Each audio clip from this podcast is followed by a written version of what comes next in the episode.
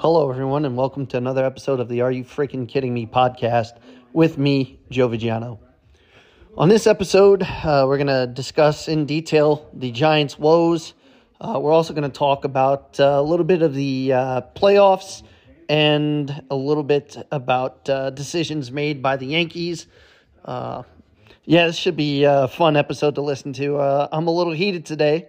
You're not hearing it just yet, but stick stick around. It's about to happen.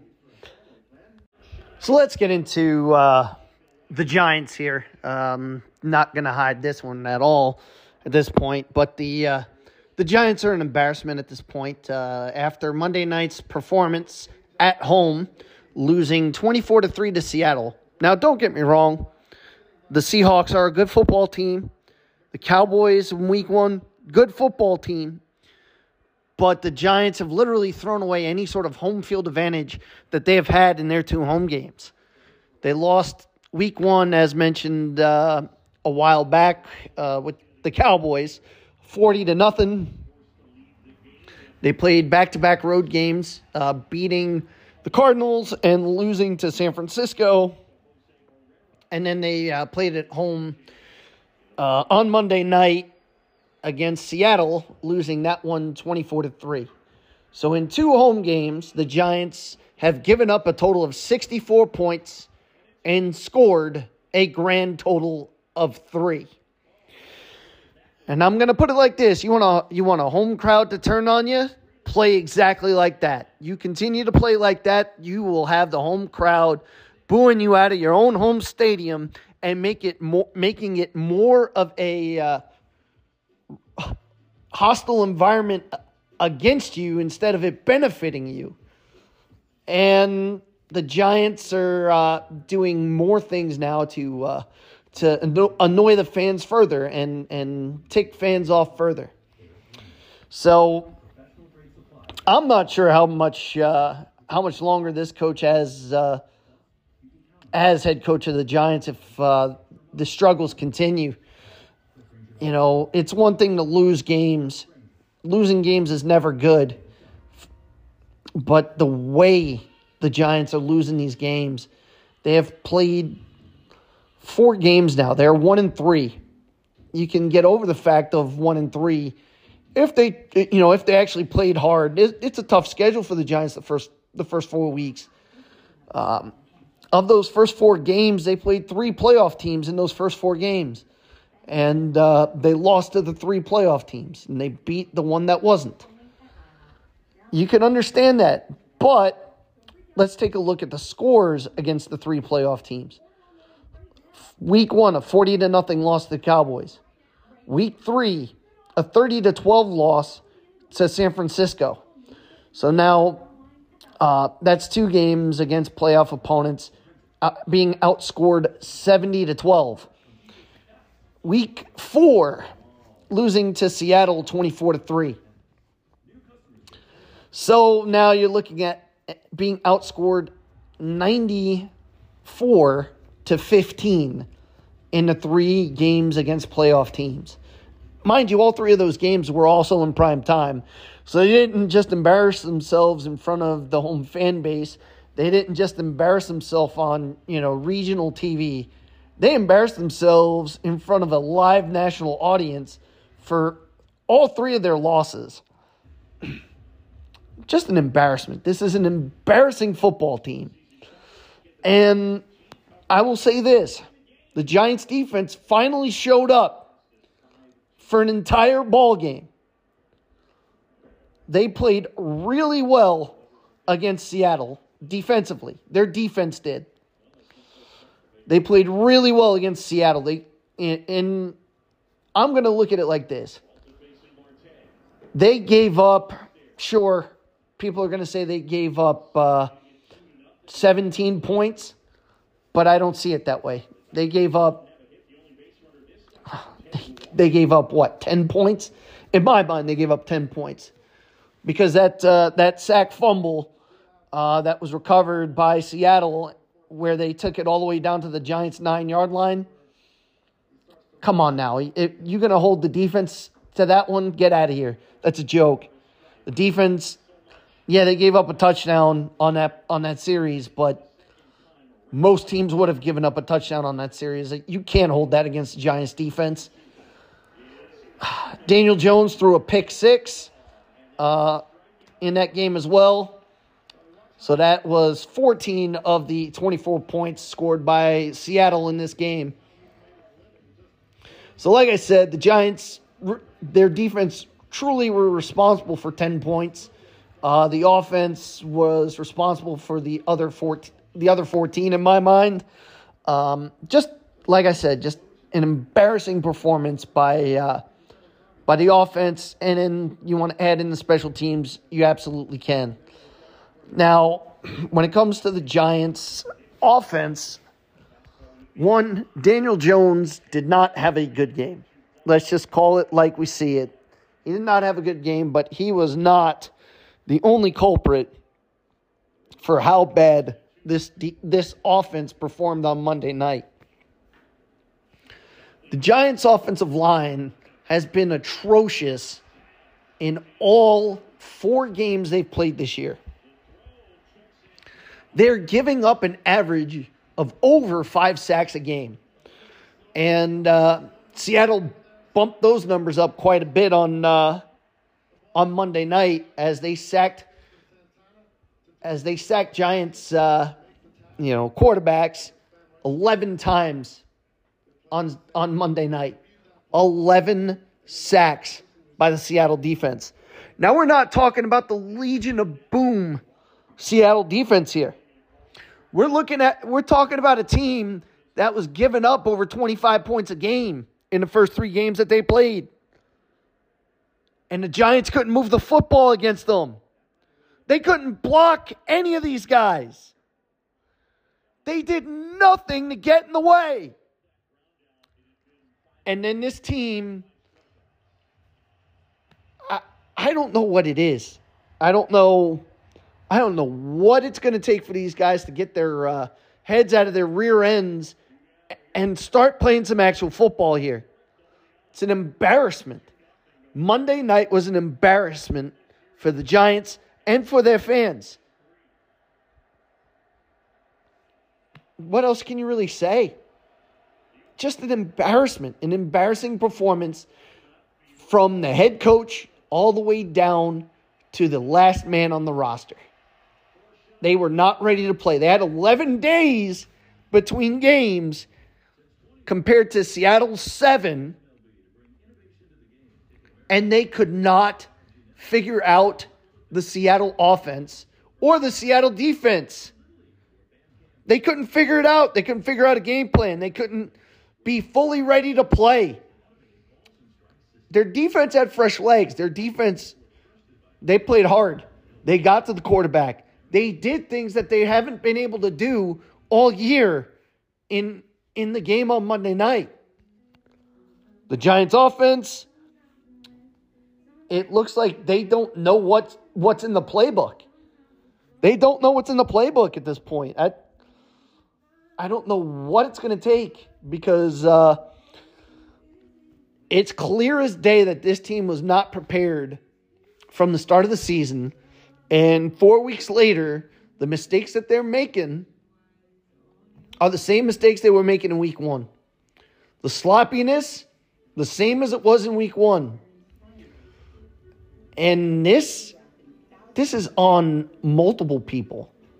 Ultimately, the uh, the blame needs to be uh, put right on the shoulders of the head coach Brian Daboll, and I'm sure he would be the one to uh, to take ownership of that because he's the head coach of this team.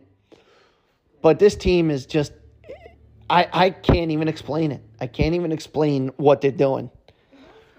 And the part that bothers me the most is that they go in there and they may have a good drive early in a game where they're running the ball down down the uh, throat of the defense and then they don't go back to it or they don't stick to it. I've never seen a coach and I've never seen a play caller just completely throw away what was working in the first series of a game and and just completely abandon it altogether like I've seen the Giants do multiple times already this year.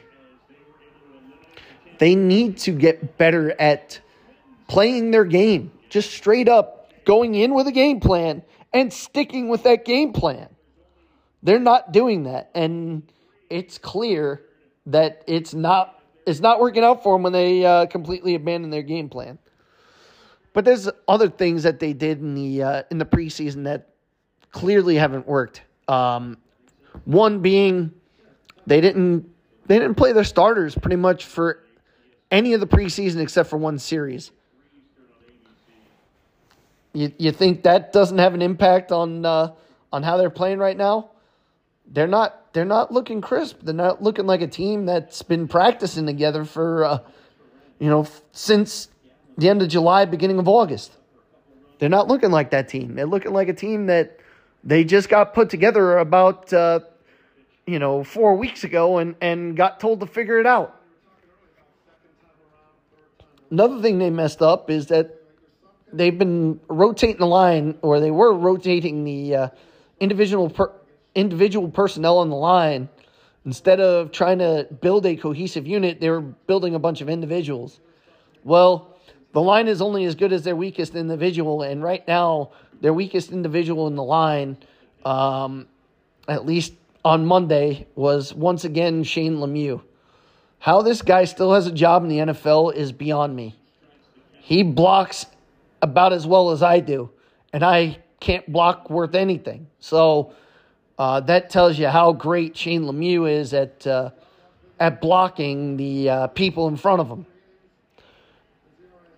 Outside of Shane Lemieux, the other uh, the other weak link on the line is uh, Evan Neal, and Evan Neal, in my opinion, needs to just shut his mouth and start playing some football. Instead of trying to take shots at uh, the people that are criticizing him, aka the fans, because of his atrocious performance as the right tackle, he needs to work on improving his craft. Listen to the coaches. Then again, maybe not, because the coaches uh, apparently aren't doing anything to make anything better for anybody. But if they were actually going out there and actually coaching the team, listen to the coaches. Start doing your freaking job. Let's not take shots at the burger flippers and and the hot dog makers that are criticizing you. By the way, that those were his words uh, at the fan base, uh, not mine. So as far as I'm concerned, you want to take shots at the fan base? Here we go. We're going to take shots right back at you. Shut up and play the freaking game. You suck right now. You're a huge reason why Daniel Jones is getting killed on a weekly basis. Do your job, protect the quarterback. Allow him a chance to succeed. Because you give him time to throw, guess what's going to happen? Your offense is going to move the football. Instead, you're not blocking and you're just taking the criticism and you're trying to turn it back on fans instead of getting better at your craft. Get better. Block. That's all it is. Get in front of the man and make sure he doesn't hit your quarterback or your running back. That's all you got to do. We're all tired of it. Giants fans, I, I'm, I'm as tired of it as the rest of you are. It's ridiculous. You want to see good football. You don't want to see crappy football. And what they and what they're putting out on the field, they've only been in one game, and they've only been in one game because they had an incredible second half. They've played four games, and for three and a half of those games, it's not just that they that they were losing. It's that they weren't even in the games. They were they fell behind quick and they fell behind big quick. Like, it's an embarrassment. How how can any Giant fan be enjoying this season right now? Unless you're watching other teams play, there's no way you've enjoyed a single moment of football this season. And at this point, I would recommend that you watch other teams play because you might actually get some enjoyment watching other teams play uh, instead of watching your own team play. I'll tell you what, though, If Brian Daboll doesn't turn this ship around and if they come out flat once again against another good opponent, another playoff team, uh, on Sunday against Miami, you gotta you gotta ha- you gotta figure he's gonna be in the conversation of uh, of being on the hot seat. This is just an embarrassment. It's an absolute embarrassment the way that uh, this team has come out in the first four weeks of the year. And they need to wake up, and they need to wake up right now. Right now. Well, now that I got all that off my chest about the Giants, and, and I'm just I'm just sick of it. I'm just sick of of just bad football. Let's get into uh, the embarrassment known as the New York Yankees. Yeah, like I said, this is going to be a fun episode today. We're we're only in the early uh, stages of it, and uh, uh, I've already gotten heated up, and I'm not done. I'm not done because the Yankees uh, have decided that uh, they're going to settle for mediocrity yet again next season. Um, obviously, no word on Brian Cashman, but uh, all indications are that he will be back next season. Uh, there is news about the managerial front, and the 2024 Yankees manager is Aaron Bleepin Boone. And I'm saying it not in the fun way this time, I'm saying it out of annoyance. Now, as I've mentioned before, I don't I don't put all the blame on Aaron Boone for how bad the Yankees were this year, but he certainly had a huge part of it. The Yankees at this point, they like I said, they have decided that uh, they're okay with being mediocre.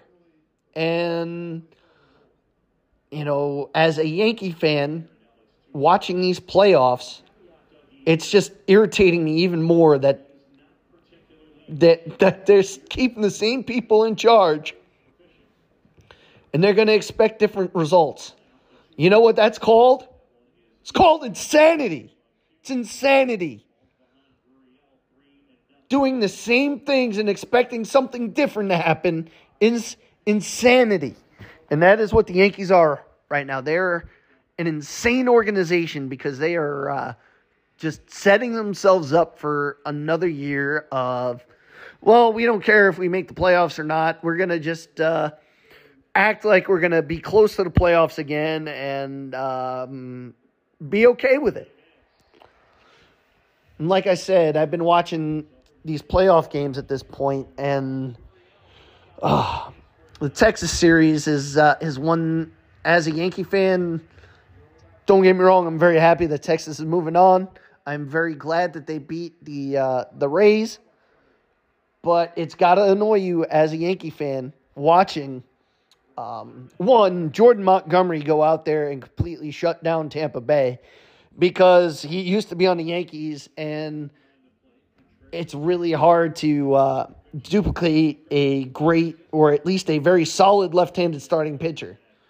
And the Yankees let him go for Harrison Bader, who also is no longer on the Yankee roster.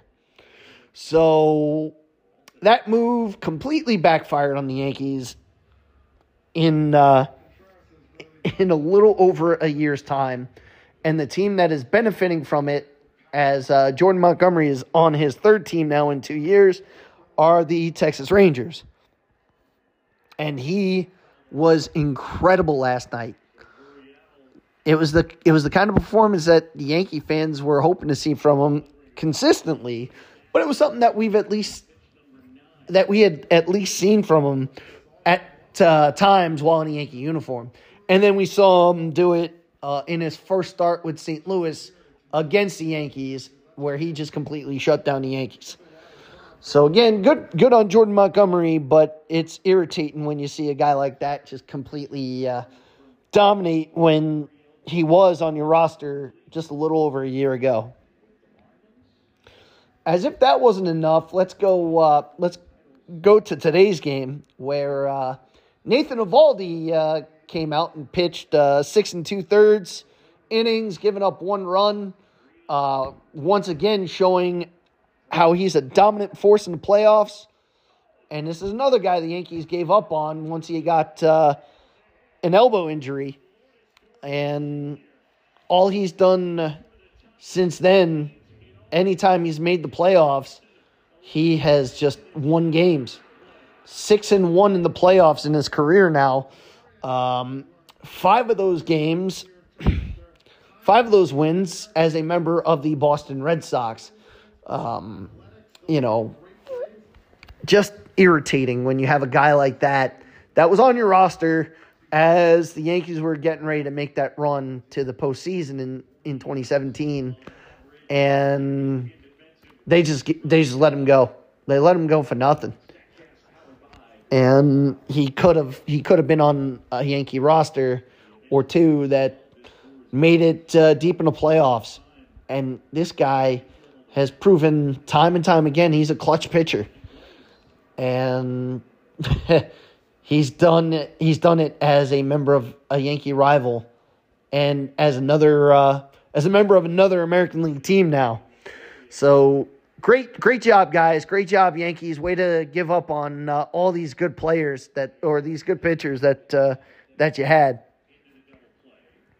Now, uh, as if that wasn't enough, let's go to Minnesota who had uh, good old Sonny Gray pitch for him today and lead the Twins to victory over the Toronto Blue Jays. Uh, he pitched five innings of shutout ball.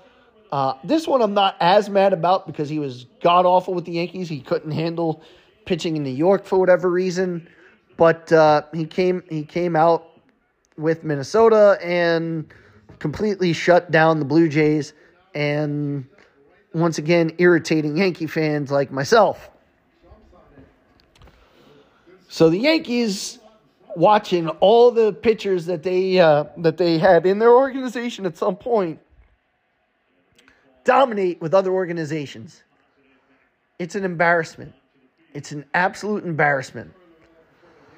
And then we got to watch the National League side of the house, Milwaukee and Josh Donaldson just get base hit after base hit after base hit after base hit. When he couldn't hit the broadside of a baseball, he couldn't hit a baseball to save his life. He he had a 150 batting average all year, and now he's gonna come into the playoffs and just and just get hit after hit after hit. It's ridiculous at this point. I I mean, my God. But the Yankees are, are okay with me with mediocre product because they're going to keep the uh, same people in the organization that led to their failure this year. And don't worry, they're going to audit something and try and try to figure out why their uh, analytics department suck. Um, it's quite simple. When you're looking at launch angle and exit velocity for hitters and spin rate for pitchers instead of whether they can get on base and get get hits or you know get outs at the major league level. That could have something to do with it. But let's let's keep looking at launch angle. Let's keep looking at exit velocity uh, from the hitter side of the house and let's take a look at velocity and spin rate from the pitching side of the house and uh, see if that'll still work we all know it's not working, uh, but uh, let's let's do an audit of it and see if we can figure out better better ways to the process. They better figure out better ways to the process because what they're doing right now is not working. And if they keep doing the same things that they've been doing for the last seven, eight years, this team's going to get worse next year. They won't forget about making the playoffs next year. They won't even be a 500 team next year if they keep doing what they've been doing. So they better figure it out and they better uh, take action on it right now to uh, to improve this roster and improve the capabilities of this roster because uh, if they don't, next year is going to be another long year and uh, the only way the Yankees will learn the lesson at that point is when fans actually stop showing up to the stadium. If, if that happens, then uh, we know it's affecting the wallet of, uh, of uh, Steinbrenner, which then that means actual action might be taken. But until that point happens, if they continue to uh, slide down the, down the standings next year as they did this year, then you're not going to see much of a change. And that's unfortunate. I'm just being real with you. I, I just don't see a lot changing from this past year to next year. And I'm going to be just as annoyed about it as every other fan is.